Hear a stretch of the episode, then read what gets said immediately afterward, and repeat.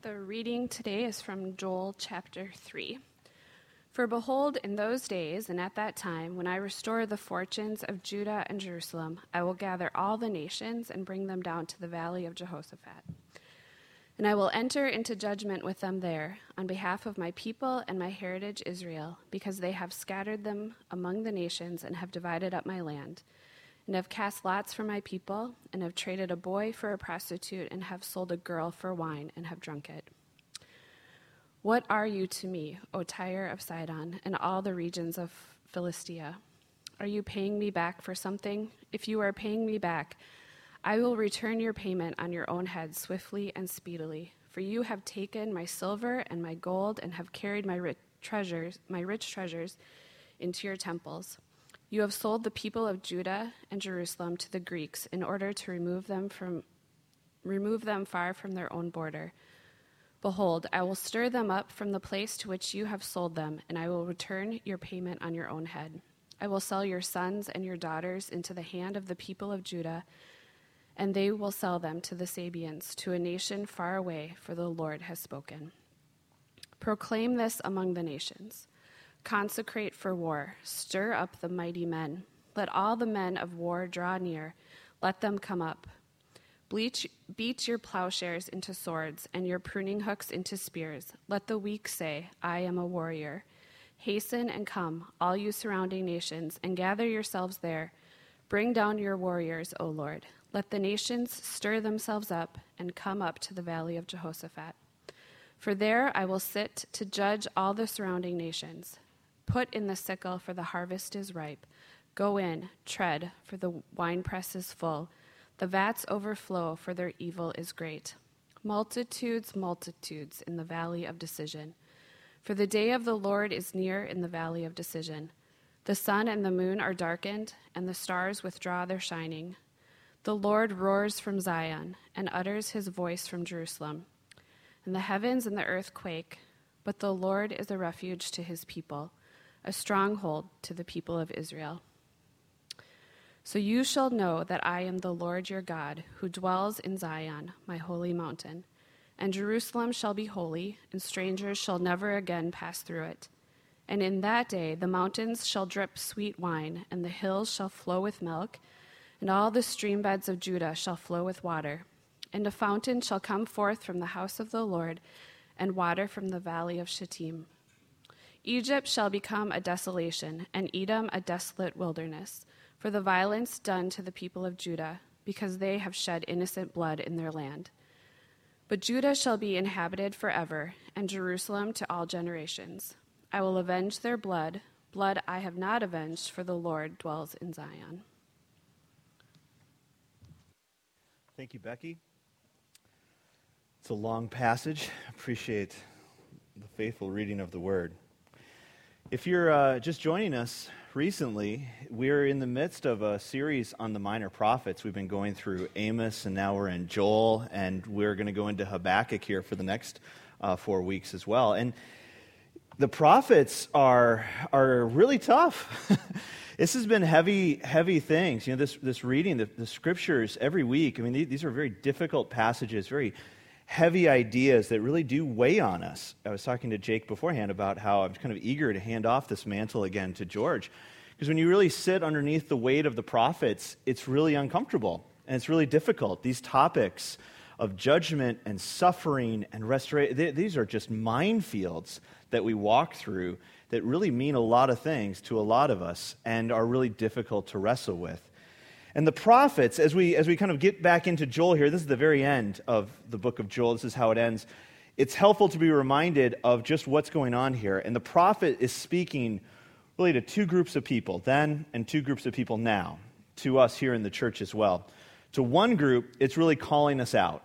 To those of us who are overly comfortable, right, who have very safe, seemingly secure lives, the prophets really speak strongly to us. Open your eyes. Look at the reality of things.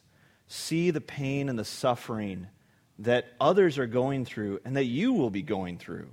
Like pain and suffering is a part of this existence because of sin and because of God's discipline. We will go through this. Everyone goes through pain and go through suffering. So many of us need to be woken up We need to become uncomfortable, and the prophet functions in that way to make us uncomfortable. There's reasons that people don't preach to the prophets that often or study the prophets, or when you read through the Bible, you kind of get bogged down in the prophets because it's uncomfortable.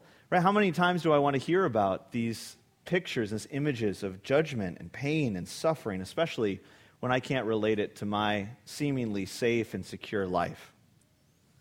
So they wake us up and on the other hand, for the other group of people, those who are in the midst of pain, those who are in the midst of suffering and betrayal and hurt, the prophets draw us back to God. They give hope. They really do. And they have these beautiful pictures of hope.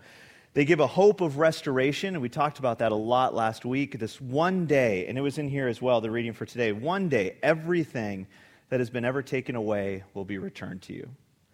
One day, all those years that the locusts have eaten, right, will be restored to you. That there is hope, that every wrong will be righted, that there will be true peace, that there will truly be a day in which everyone will finally and fully be satisfied. And that picture of restoration is really a, a beautiful and hopeful one, especially in the face of loss.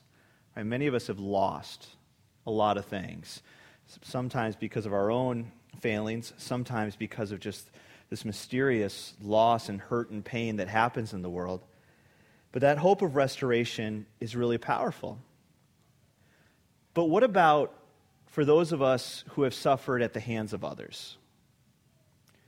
Right, it's not just a cosmic suffering. It's not just the injustices of this world, of a child getting cancer, but of when someone who we see face to face and we know hurts us where's the justice there?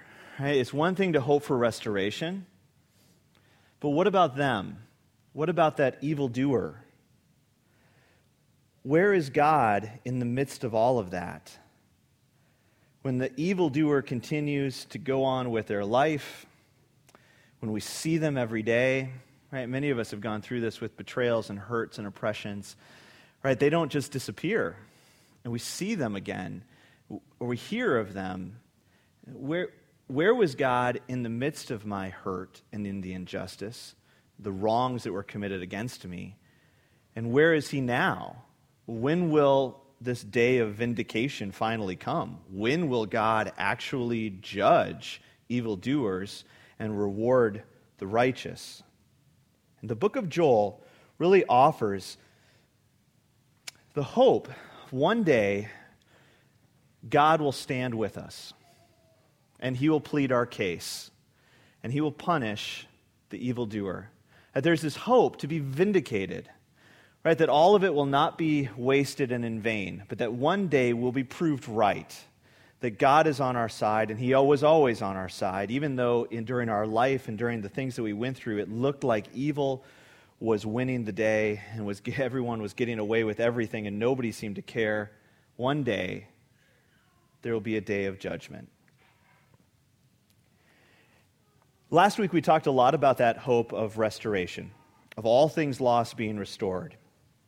But like we've seen through the prophets, and we talked about a lot, you know, that there's not just one type of suffering, that there's multiple types of suffering. There's multiple types of suffering, even contained in the book of Joel, let alone the whole Bible. And so we, have talked about that a little bit already. But this idea, because it's easy for us just to look at suffering, pain, and suffering as universal and everybody has the same kind of suffering. Everyone experiences it the same. Everyone should respond to it the same. But I mean, it's just so far from the truth. There are all kinds of different suffering. Some of it is very deserved. I mean, some of you know this. Some of you have gone through pain and suffering that you absolutely deserved, that you brought upon yourself. You suffer because of your sinfulness, because of the life that you've lived, the decisions you've made. You suffer. God, as a good father, disciplines those that he loves and he lets us experience the consequences of our sin. And we suffer for it. And we draw back to him and we repent. For others of us, you know, the suffering we experience is just a part of life, the loss, the, dear, the, the death of those who are dear to us. For others of us, it's a very mysterious suffering. Why? We don't know why certain things happen. But then there is this type of suffering, this betrayal and hurt, the type of suffering that we experience as a result of oppression. It's not a mystery. We can see it pretty clearly. I'm suffering because of You. You did this to me. This person hurt me. This person wronged me. This person betrayed me. It's a very different type of suffering, and it's a type of suffering that's really difficult because it really confronts us with a whole set of questions that are different than those other types. I mean, all suffering is difficult and hard. It's not to, to say that some is more difficult than others. I mean, but, I mean, the loss of a child is, is horrible, but it's different. It's different than when a loved one, somebody you trusted, hurts you physically, emotionally, eh, spiritually. Just the betrayal and the hurt of it. Because it asks these questions. It's so immediate, and it's like, where was God in this?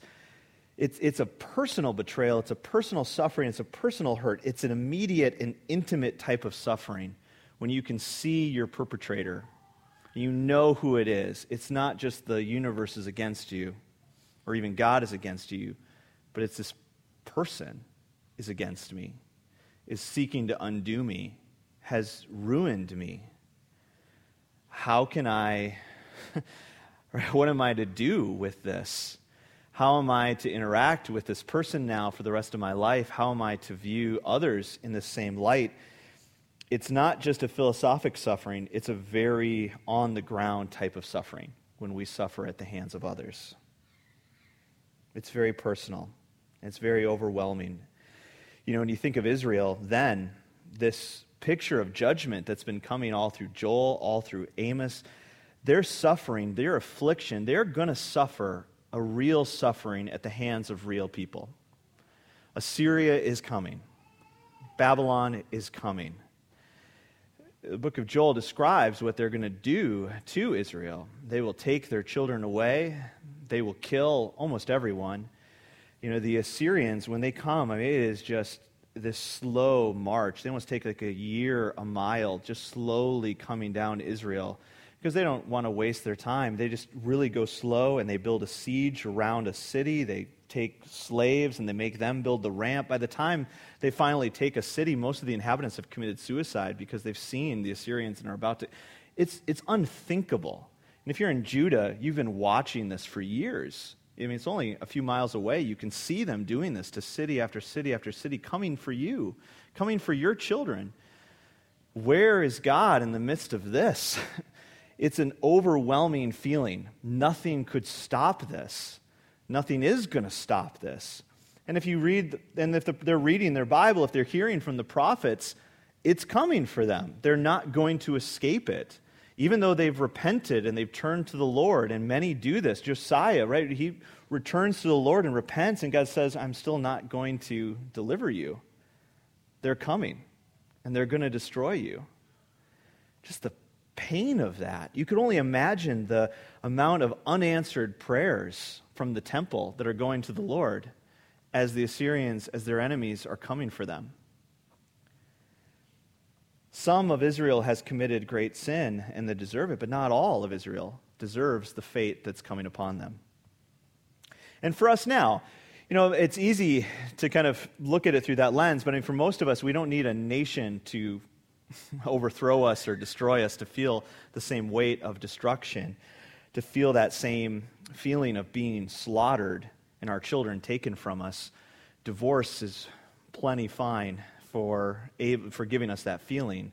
Affairs and hurts, parents who hurt us and who betray us, coworkers and neighbors. I mean, it's, it doesn't, doesn't take much for us to be in the same position as, these, as the Israelites were to feel the weight of sin, to feel the weight of our oppressor, to feel that affliction, the hopelessness.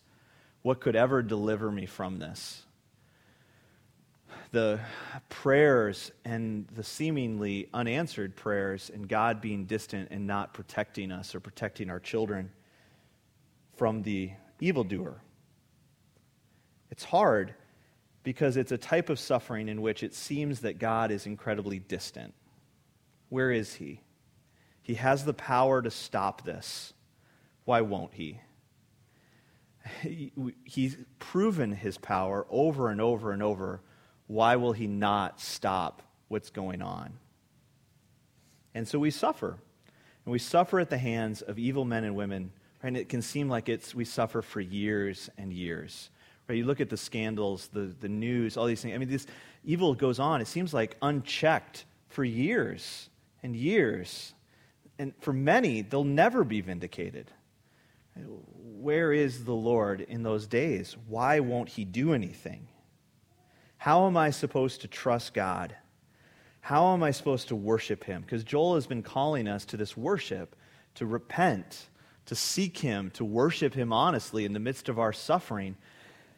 But how am I supposed to worship a God who doesn't stop evildoers? How am I supposed to worship him honestly when I'm going to be destroyed, when I am being destroyed, when my life is being taken from me, when my children are being ripped away from me? How am I supposed to worship this God? That's the difficult question that Joel causes us to wrestle with. And it just breeds this bitterness and anger and difficulty in loving and forgiving others, but also God in the midst of our suffering. Well, within the book of Joel, we see this beautiful picture of that valley, the valley of Jehoshaphat that Becky read about, this valley of decision, right, where the day of the Lord will take place. And it's really, I mean, it's, I mean, look at those, if you have your Bible, right? I mean, look over that imagery again. It's, it's the, the prophets, they write about this day of the Lord in so many different ways all the time you know, and really in, to try to capture our imaginations, to try to wake us up to seeing it. And that valley of decision is a really powerful picture that Joel gives us that one day God is going to gather everyone into this valley, into this place. His people and everyone that has ever hurt his people. And he will bring them together. imagine that? Again, if you've been hurt, this is a great hope I want to face my evildoer with the Lord right there. He's going to gather everyone together and he will judge the oppressor. That no one gets away with anything. No matter how it looks, because boy, does it look like evildoers get away with it. No one gets away with anything. The Lord will repay them, he says, right? I've seen what you've been doing. I know what you've done, and I'll repay you for it. There will be judgment. That's a huge idea. It's sometimes easy to kind of, in culture, our culture, especially a Western culture, really has a hard time with that picture of God's judgment and find it very offensive that there would be that God would judge people and that he would be harsh with people, that he would condemn people, all those types of things. And it's a really Western objection because the rest of the world finds the idea of God forgiving everybody far more objectionable. Right? I mean, how can you say that to people who have suffered genocide, who have suffered in terrible losses, that their people are going to get away with this? What do you mean there won't be judgment? Miroslav Volf, in his book Exclusion and Embrace, and he, he went through the, the war in, in what was formerly Yugoslavia and the wars there, argues that, you know, without the day of judgment, how can I live at peace? He's an ardent supporter of pacifism. But he says, I cannot be a pacifist. I cannot live peacefully if I don't really believe that God is going to judge people. Otherwise, I'm going to eventually take judgment into my own hands if I don't believe that God is the one who is going to actually eventually judge people. It's a powerful image. There is going to be judgment. The Lord has seen everything that has been done and He will take care of it. And in the end, His people will be vindicated. The evildoer will be judged and punished for his crimes, for his sins. And the people of Israel will have God with them, defending them. The Lord will stand with his people and say, I'm on your side. Even though it appeared like I offered you up. Because he did. I'm taking you back. I never let you go. Even though I gave you into the hands of Assyria and Babylon, you're still my people. I've never left you. Even though it appeared I abandoned you, I'm now standing at your side on this day. and there will be an abundance, even though I let the locust devour everything. And you went through peg, plague and pestilence. You went through wanting and starving. On that day, you will have plenty and you will be satisfied. That no matter what happens to Israel, even what they deserve, because I mean, there's been so much call to this. I mean, Israel deserves the judgment that they're coming, that's coming to them. God is never going to leave them no matter what they've done or what's been done to them, God is with them. No matter what I've done, no matter what has been done to me, God is with me. God stands with me. God defends me. He is my advocate, and I am vindicated in him. So the prophet Joel and all Scripture is really calling us to trust in God who truly works all things for our good, even when we can't see it not even not see it, but even when we can see the opposite of it, or what seems to be the opposite of it. I mean, Joel is calling Israel to trust and to worship God, knowing full well the devastation they're about to walk through, that they will be destroyed, that they are going to suffer incredible hurt and pain and loss, but he's calling them to still trust him, that he's going to work this for their good. He's going to work this for his glory. And we don't have to just see Joel to see this is true, right? All of Scripture, right? All of Scripture has been proving this point, is filled with this. And the prophets just really kind of point it to us in a, in a very powerful way, but that God is always at work. He's always reconciling. He's always turning suffering into glory. He's always e- entering into weakness to provide strength. That he is both, on the one hand, completely sovereign and in control we see this from Genesis 1 through Revelation. God is in control, He's the maker of heaven and earth. All things are in His hands. He has complete control of all things. And He is also fully loving. And he, in His love, He allows us freedom. And He allows Israel the freedom to not trust Him. Right from Genesis on, He can control everything but out of his great love, he gives freedom to his people. And that he accomplishes his purposes, though, regardless of their decisions. That no matter what we do and what has been done, his purposes always succeed. And that he can, we can never be separated from him and never be separated from his love. One of the greatest images of God in the Old Testament and in the prophets is this shepherd, this good shepherd who watches and takes care of his people and his flock. He cares for his sheep. He says no to his sheep in order to bless his sheep. He lets the sheep go through incredibly difficult things, even though they don't know what's going on or what the purpose of this is this pain, this hurt, this sorrow. But he knows that it's for their good, that there's nothing that's outside of his care, there's nothing outside of his great love for us. Tim Keller gives this great quote, you know, that we will never know enough. This is kind of out of Job. We will never know enough to really be able to mistrust God. I'll never know enough. I can't see everything that God is doing. This is the God of the universe who is able to work so many things. If you just think of your life and where we've come and where we are, I mean, the, the the amount of coordination of seemingly random events and influences and things. It's unbelievable how God has worked and is working. We have such short vision, and I see something right now. But if I take a step back, right, and I see so many variables as to every good thing in my life, why do I have this? Well, this would have had to happen, and this would have had to happen, and this would have had. It's just un, it's unbelievable either it's all random and by chance, or God is really orchestrating everything. And if He really is, I will never have a big enough picture to be able to know what's really going on. I just never will. I can never truly know enough to mistrust God.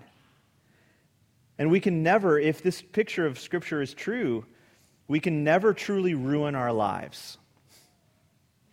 Even though we sure feel like we've ruined our lives where we say, It's over. I've ruined it. I'll never get it back. I've gone one step too far, or four or five steps too far. But it's, I, I'm a lost, it's impossible. You can't ruin your life according to Scripture. Israel can't ruin itself. No matter how sinful they're going to become, no matter what they're going to do, they can't ruin it. They can't ruin God's good plan and God's purpose. It's impossible. He's too great. God is just too great. He's too great for us to understand how He's working through all these coincidences, coincidences in our life. And He's too great to have His plans thwarted by our sin and by the sins of others. So, in the midst of suffering and pain and hurt, and especially oppression, it's easy to feel like everything has been ruined, right? I'll never be able to do what God had called me to do. I'll never be able to be this person that I thought I was going to be. I'll never have that you know, I can look at all these other people who haven't gone through what I've gone through, these other marriages who haven't gone through this, these other people who haven't gone through this, and say, right, it's, I'm, I'm a lost cause. I'll never have that. It's not true. It's not true. You can't thwart God's plans and his purposes, He will work them out. You can run and you can sin and you can hide and you can do everything possible but on the day of decision, the valley he's going to call you, you, he, you cannot run from his presence. His plans are too great. He is too great. But the hardship with this image in Joel is just if we actually believe it. Right? If we actually think this is what's going to come. You know, what are you actually what are you actually hoping for? in the midst of our pain and our suffering, in the midst of our comfort, too, what do we actually want to see happen? What are we longing for? Do you hope for vindication or do you only hope for restoration? Know, I was really realizing this as I worked through this. I really hope for restoration. Those images really get me. but vindication doesn't so much. Why is that? Why don't I want to see evil people judged?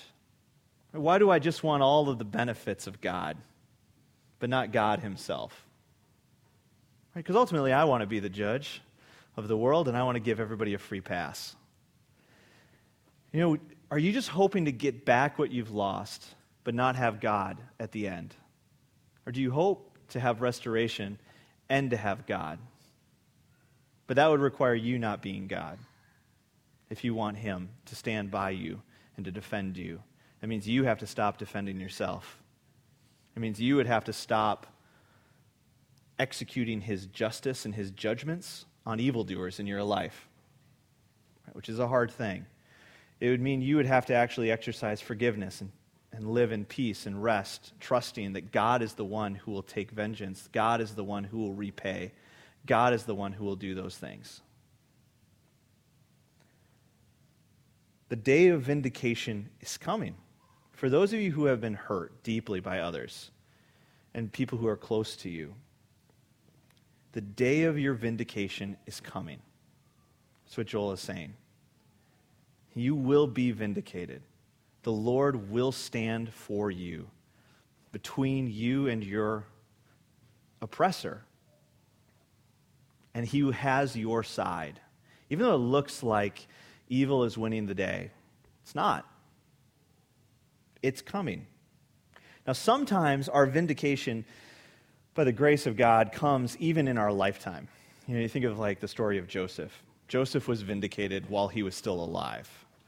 Eh, right? His brothers sold him off into slavery. He went through tremendous suffering, unanswered prayers, right? In the well, in the dungeon, where is God in all of these things?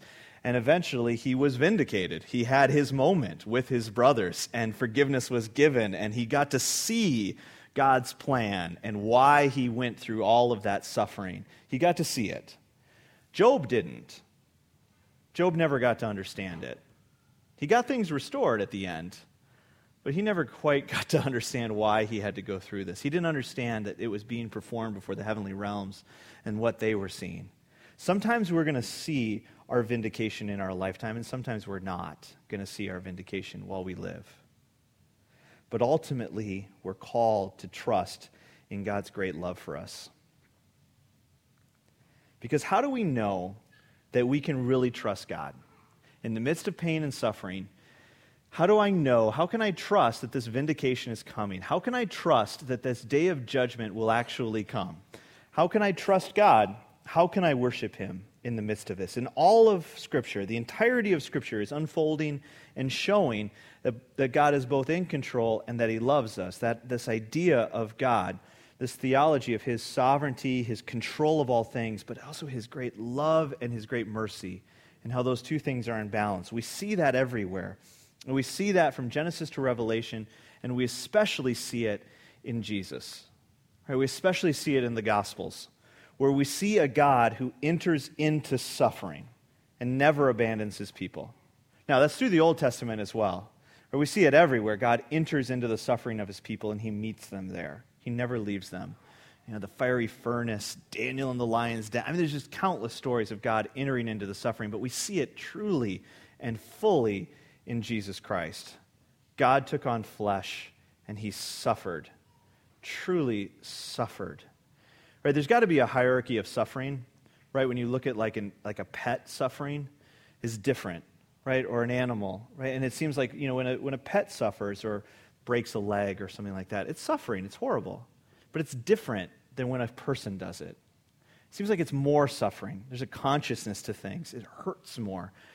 If you could imagine God Himself suffering, the amount of suffering that He went through compared to the suffering that I go through, it's like the amount, it, I just can't even fathom the amount of suffering that God would have gone through to become a human and to live the life that He lived and to die the death that He died. He entered into suffering for our sake. What we see in Jesus is a God who takes upon himself the pain of the world, who takes upon himself the pain we deserve, to give us the glory that he deserved. You think of Jesus in the garden, just weeping blood, sweating blood, just the pain and the hurt, begging the Lord to take away this cup from him, the suffering that he's in. But even still, right, when he won't take away that suffering, he submits to it, right, and worships God still perfectly. a God who willingly gives his life for us. Right? It's, it's an amazing picture of love. We will never know enough to truly be able to doubt or mistrust God. We just won't. I don't know enough to be able to doubt God's goodness. I, will, I don't know enough, and I also know too much to doubt his goodness. It's kind of a both, right? I don't know everything in the world to be able to explain all of the world. Who does? I can't, I don't know everything that happens. I don't know why everything happens. We just never will. But if Jesus is who he said he is, and all of the archaeological evidence, historical evidence, everything, literary evidence, I mean, just everything points to it. And if Jesus is who he says he is and did what he said he did and actually does this, as scripture tells, I now know too much to doubt his love, to doubt God's goodness. I don't know, right? I don't know why he allows the suffering that he allows, right? Sometimes we do. Sometimes we get a picture of it. By God's grace, he gives us the ability to see some of the causes of our pain and our suffering and to be sanctified through it, to grow from it. I mean, what a gift from God that is. And sometimes we don't get to see it. We don't know why suffering happens and why God allows it all the time. But because I do know Jesus, I know that it's not because he doesn't love me or that he's far from me or that he's distant. It just can't be. I have evidence, I have proof of it, of that day of vindication. I have evidence for it, I have a certainty for it because I have Jesus that even though he may destroy us and destroy my body, right, though he slay us, right, I know that he loves us. I know that he loves me, just like Joel in Israel. Even though we're about to lose everything, even though I may lose everything in this life, I don't doubt the goodness and the love of God because of Jesus. Just like Jesus and Paul will both do this. They lose their life right? But they still trust the goodness of God. They both pray to have the suffering relieved. Paul tells the church, like, pray that, you know, that we'll be relieved from the suffering, from the imprisonments. But even if he doesn't, we still praise him because what is their hope? What is their confidence as they go through this oppression and being betrayed by the very ones who are the closest and most dear to them? How can they have hope? Because they have Jesus. Because they have hope in him.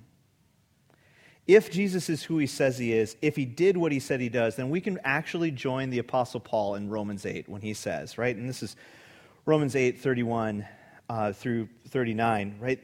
What then shall we say to these things? If God is for us, who can be against us? This could be written to Israel in the time of Joel. He who did not spare his own son, but who gave him up for us all, how will he not also with him graciously give us all things? Who shall bring any charge against God's elect? It is God who justifies. Who is to condemn? Jesus Christ is the one who died. More than that, who is raised who is at the right hand of God, who indeed is interceding for us. Who shall separate us from the love of Christ? Shall tribulation or distress or persecution or famine or nakedness or danger or sword? As it is written, For your sake we are being killed all the day long. We are regarded as sheep to be slaughtered. That's Israel. No, in all these things, we are more than conquerors through him who loved us. For I am sure that neither death, nor life, nor angels, nor rulers, nor things present, nor things to come, nor powers, nor height, nor depth, nor anything else in all creation will be able to separate us from the love of God in Christ Jesus our Lord. When we see Jesus dying for us on the cross, securing for us our standing before the Father, we now have confidence that we will be vindicated. I'm on the right side. Even though I will sin and hurt and oppress, I'm on the right side because Jesus is on my side.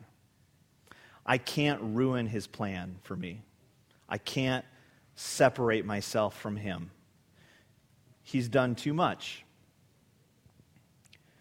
So, as a church, as, as we see these images, as we go through the prophets, we have to open our eyes to not only just the pain and the suffering in the world and in our own lives. We have to honestly look at pain and suffering. That's really clear from Joel. We need to wake up.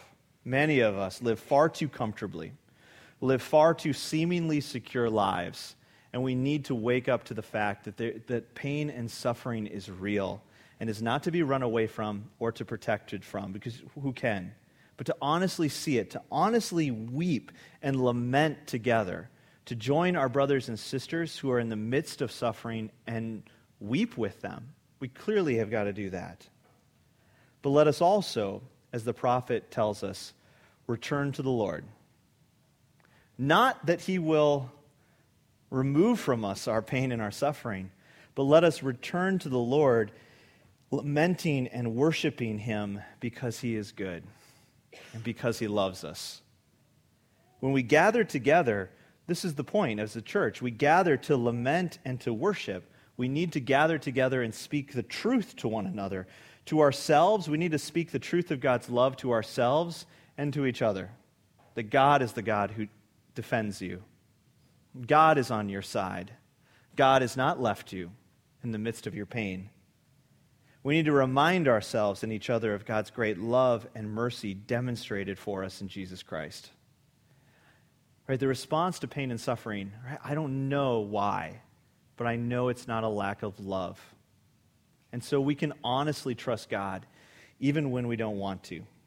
We can honestly seek after that love and that comfort and the peace of Christ even when evildoers seemingly go unchecked because we have confidence in Jesus Christ. We have confidence in the day of the Lord that's fast approaching.